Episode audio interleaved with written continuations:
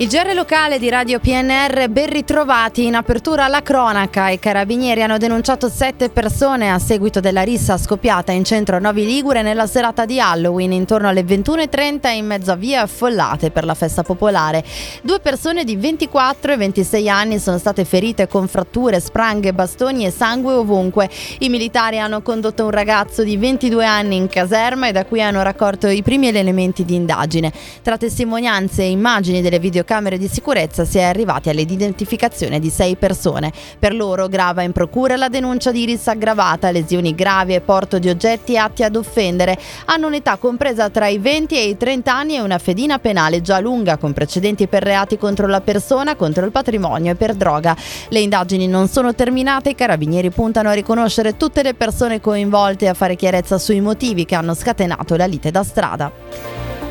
Nuova gazzella per i carabinieri di Alessandria è l'Alfa Romeo Tonale, efficiente ed ecosostenibile. Fa parte di un lotto di 400 auto entrate a far parte del parco auto dell'Arma dei Carabinieri a partire da luglio di quest'anno. L'Alfa Romeo Tonale Hybrid, presentata ieri mattina dal comandante della compagnia di Alessandria, è pronta ad entrare in servizio con le sue caratteristiche all'avanguardia in tema di efficienza ed ecosostenibilità.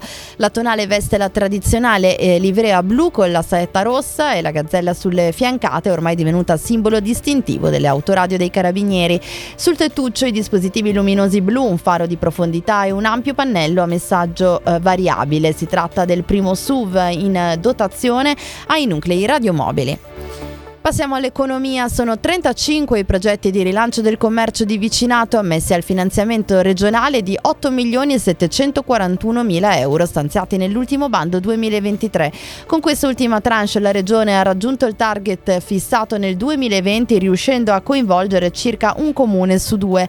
In provincia di Alessandria sono tre i distretti finanziati, Casale Monferrato, Acquiterme e Ovada. A Tortone e Novi Ligure strutture analoghe sono attive da anni con concreti risultati risultati in termini di sinergia tra operatori e istituzioni e investimenti per la città.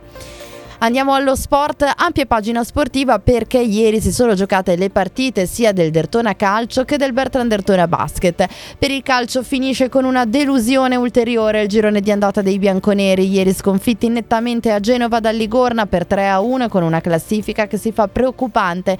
Tredicesimo posto con 22 punti, appena 3 in più dalla zona play-out, mentre la zona play-off è ormai un miraggio, ben 10 punti sopra. Il campionato va in pausa fino al 7 gennaio.